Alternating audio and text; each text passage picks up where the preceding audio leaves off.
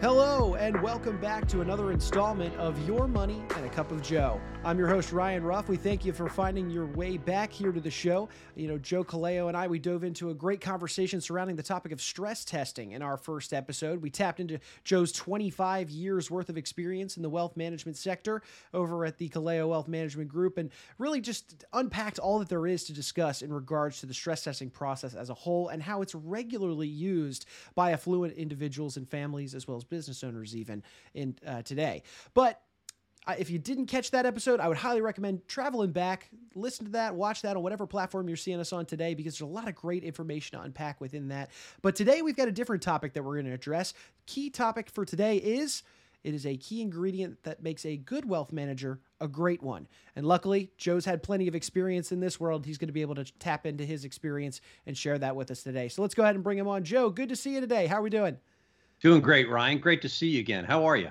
I'm good. I'm good. Glad to be here. We've got another great conversation on tap for our listeners today. Uh, you know, Joe, to get things started, you know, I was thinking about just affluent families and their access to some of the top tier you know financial professionals in the world today you know when you're looking at all these financial professionals at the at the top of their game they all have one thing in common a super high level of financial acumen.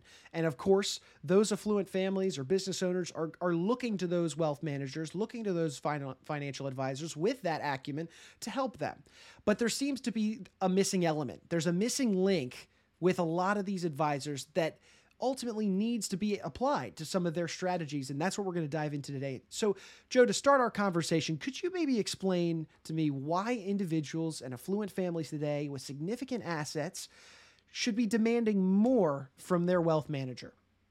It's a great question, Ryan. Let's start there, right? Because when you look at the super wealthy, the ultra high net worth individuals, there are some things they're likely to be good at and some things they want help with. And oftentimes it's their finances, it's their portfolio, it's their overall wealth management picture.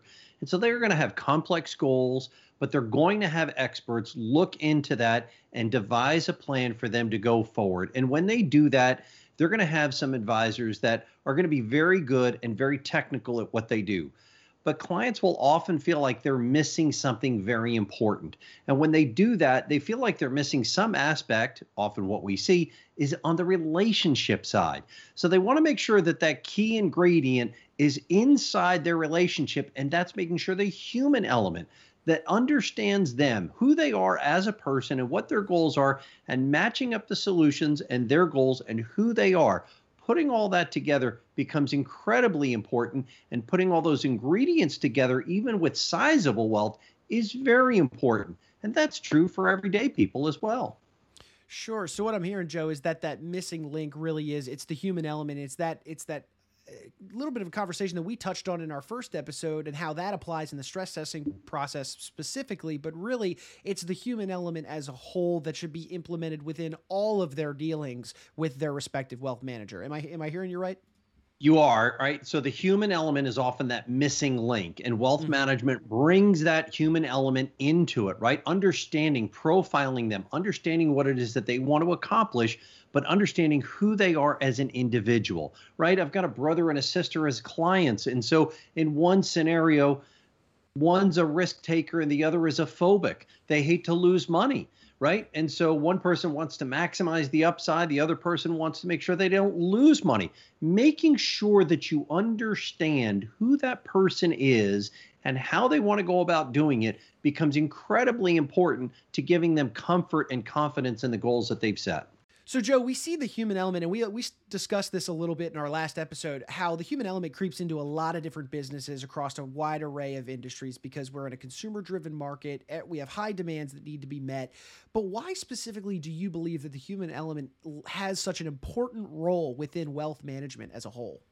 Yeah, each person is likely to have their own human element, even for their own goal, nevertheless, their overall portfolio and their overall approach to finance. And so, Ryan, if one person is conservative for one goal and moderate or aggressive for another goal, you want to take a different approach to satisfy each goal successfully. And that's what we want to do, right? So we want to make sure we want to understand the client's goals for each aspect of their life, right? And match the solution based upon what they're comfortable with and what they're trying to achieve. So it's very important to have tailored solution for each goal, want, or need to the best of our ability. So, could you talk a little bit then for those that may have missed our last episode, Joe, where we took the deeper dive into the stress testing process specifically? Could we talk about that human element and its place within stress tests? You know, uh, why is it involved in the stress testing process? Like, what, where is, where does it show up really in the stress testing process, and why is it so important when you sit yeah. down to do that stress test? Yeah, great, great question, Ryan. Let's so let's give you an example, right? So here's a wealthy entrepreneur running a long time family business, been around for more than 200 years there are four kids in the family, but only one in the business. A second had been in the business, but eventually stepped out. And the patriarch even said there were two do nothings in the family. So when you look at the stress test, you may be looking at it just on our own, or we are likely to incorporate other professionals in the mix as well.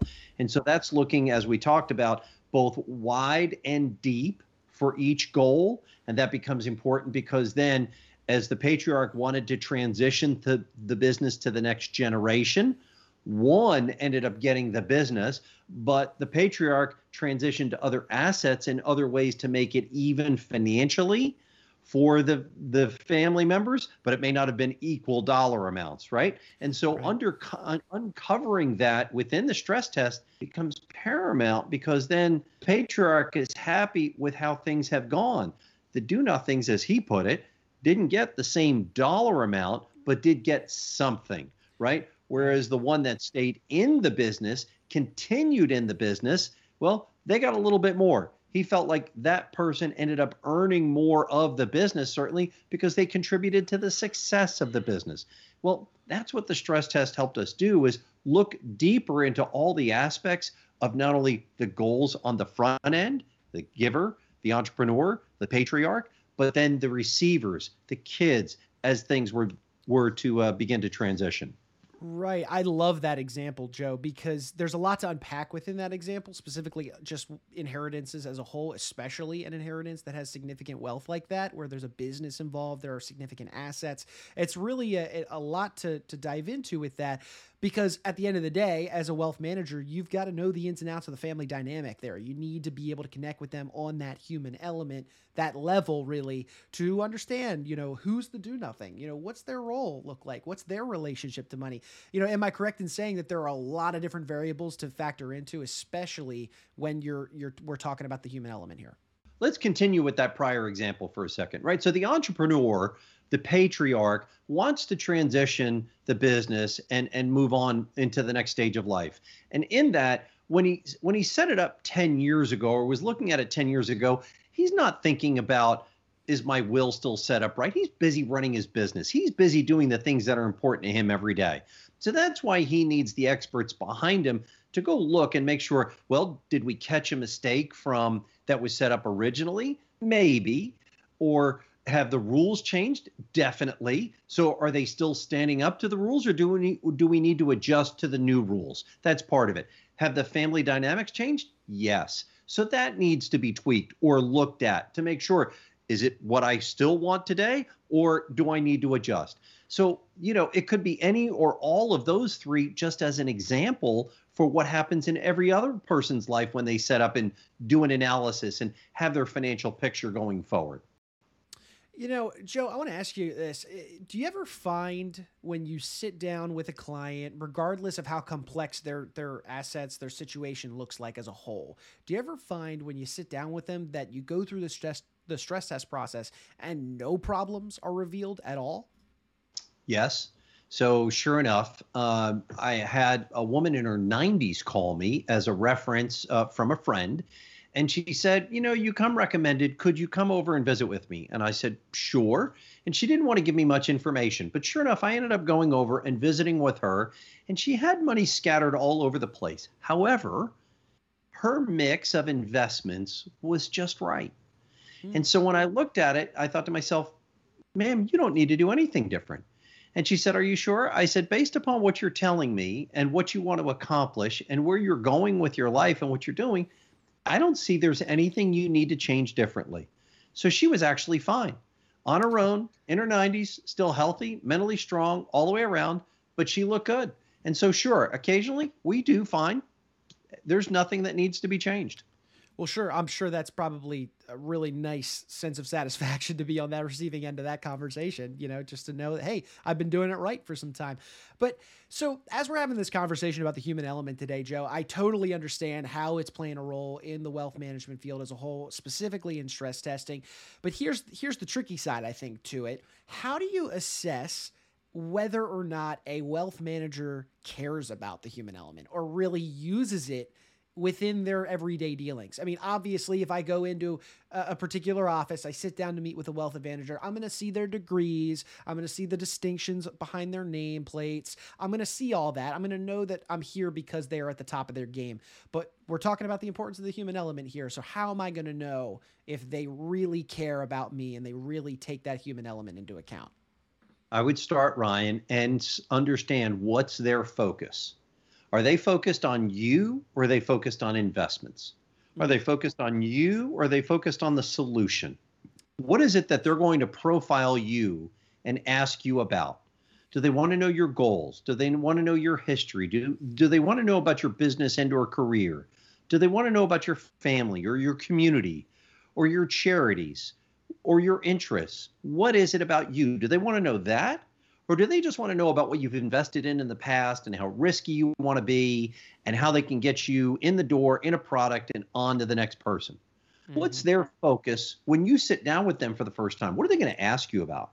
So that's the thing I would want to know is how long will this take and what are the things that you need to know? And you're going to find out pretty quickly is it just about the money or is it about the human element? That's mm-hmm. what I want Sure. And Joe, I'd love to kind of flip roles with you here, put you out of your shoes for a second. If you were an investor instead of being obviously an advisor, what would you want to see if you sat down with somebody? You know, what would give you, Joe, the confidence that the advisor that you're working with is doing it right? I, and yeah, I would want to see what's their discovery process look like. I want to see the list of questions that they're going to talk about. I want to see what's this process look like right from the beginning from beginning to end before I ever put money or an investment in place. I want to see the questions you ask. I want to know what it is that you want to know, and I want to know how long this is going to take. Mm-hmm. Because if this is going to be a 10 to 15 minute conversation, it's probably not going to be long enough, right? They're not going to get to know you as as a person. You're not going to get to know me as a person in 10 to 15 minutes. I want to know what it is that you truly want to accomplish. I want to see the big picture. I want to know how you got there. I want to know who's involved, family wise, whether it's peripherally or in the details of the everyday business. I want to know all of it. And so that's part of the discovery of who you are as a person before we know who you are as an investor. And Joe, we we chatted about the discovery process at length in our first episode, but just for those that ha- didn't catch it, they're here with us. Here we are talking about the discovery process again. What does a good and thorough discovery process look like? You know, especially when you're catering in that human element perspective. Yeah, we're gonna we're gonna look deep first into your values, Ryan. We want to understand your values, not only in the decision making process for finance, but what is it that you want to accomplish in your business or career or if you're already retired what how did you get to this point? What mm-hmm. was it in, and what's important to you? Are family involved? Do you see them every day? Do you travel to see family? How about your friends? How about your community right? So who are the things? How about institutions? Or is it a charity? Is it a is it a college or university? Is it something faith based what are your interests uh, uh, you know, sports, is that important to you? Reading books, movies, things that are important to you. Do you want to travel? Do you want to stay at home? Right? For me, I love to travel. For my wife, it's staying at home. So we make compromises in both scenarios, right? So those are the things that we want to find out about for you as what is it that's important to you and your family. So we want to satisfy those things for you and we want to understand it right from the get-go. Sure. So ultimately, Joe, to kind of bring our conversation here to a head, you know, are there any other elements at play or just overall aspects that we need to consider when it comes to delivering on that promise of the human element as a whole?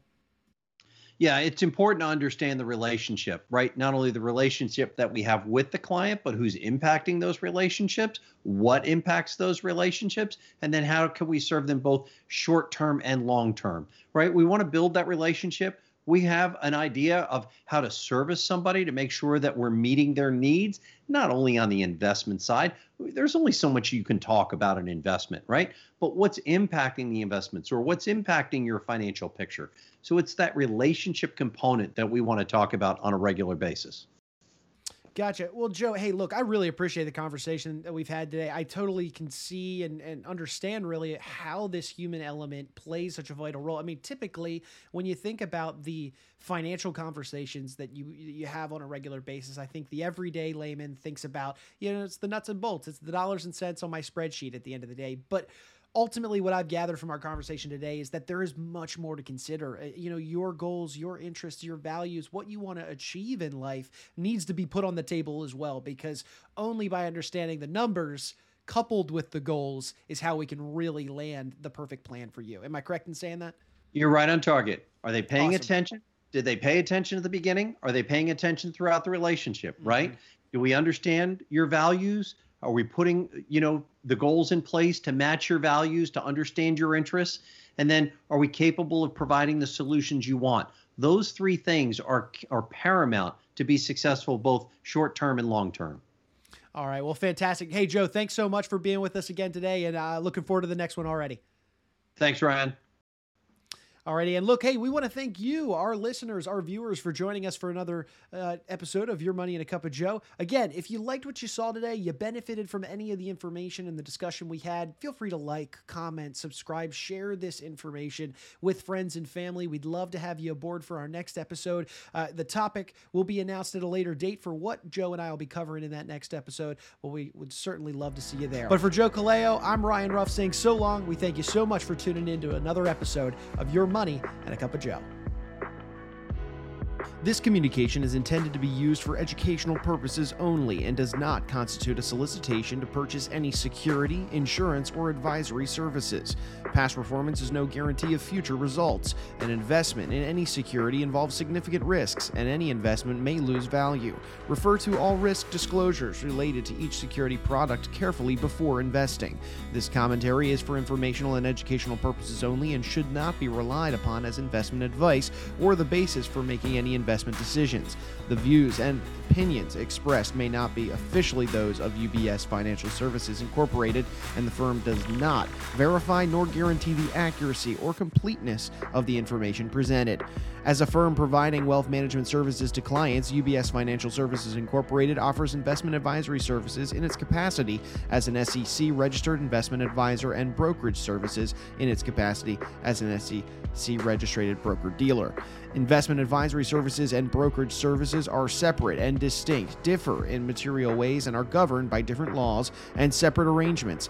It is important that clients understand the ways in which we conduct business, that they carefully read the agreements and disclosures that we provide to them about the products or services we offer.